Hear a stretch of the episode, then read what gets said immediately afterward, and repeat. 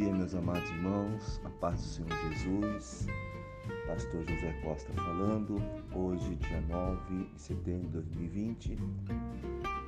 Vamos para mais uma devocional, Salmos, capítulo no número 1. Como é feliz aquele que não segue o conselho dos ímpios, não imita a conduta dos pecadores, nem se assenta na roda dos zombadores. Ao contrário, sua satisfação está na lei do Senhor. E nessa lei medita dia e noite. É como árvore plantada à beira de águas correntes, dá fruto no tempo certo, e suas folhas não murcham. Tudo o que ele faz prospera. Não é o caso dos ímpios. São como palha que o vento leva. Por isso, os ímpios não resistirão no julgamento, nem os pecadores na comunidade do justo. Pois o Senhor aprova o caminho do justo, mas o caminho dos ímpios leva à destruição. Que salmo maravilhoso, né, meus irmãos? Esse salmo aqui enfatiza duas situações: os justos.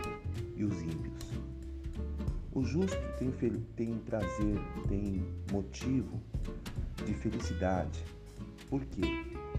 Porque ele não anda, ele não segue o conselho dos ímpios, não anda na roda dos escarnecedores, mas ele é comparado como uma árvore plantada à beira do rio, que essa árvore fica com tanta sustentação devido à sua raiz, pela raiz vem ali a água e vai para o tronco e para suas folhagens. E diz aqui os Salmos que ele faz essa comparação que as folhas não murcham e no tempo certo prospera. Então, aquele que não anda segundo o conselho dos ímpios é comparado a essa árvore. Ou seja, fica firme com a sua raiz alicerçada com sustentabilidade,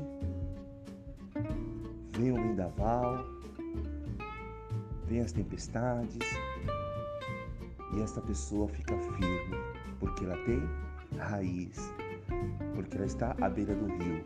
O rio, nós sabemos que a água, ela é também um dos símbolos do Espírito Santo. Quando nós temos a raiz, ou seja, envolvimento com o Espírito Santo, relacionamento com o Espírito Santo, o Espírito Santo vai nos levar a ter meditação na palavra de Deus. Que a palavra é alimento, é a raiz, é a sustentação que nós precisamos. E no tempo certo, nós vamos dar frutos. No tempo certo, nós vamos colher os frutos. Mas tem um tempo certo para isso. Agora, os ímpios diz que nem na congregação do justo vai permanecer.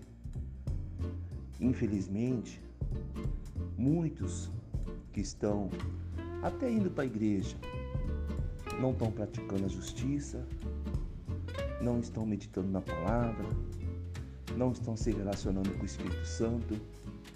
E essas pessoas, elas poderão não permanecer na congregação do justo devido a não dar ouvido na lei do Senhor, nos preceitos do Senhor, que serve para nós como norte, como orientação.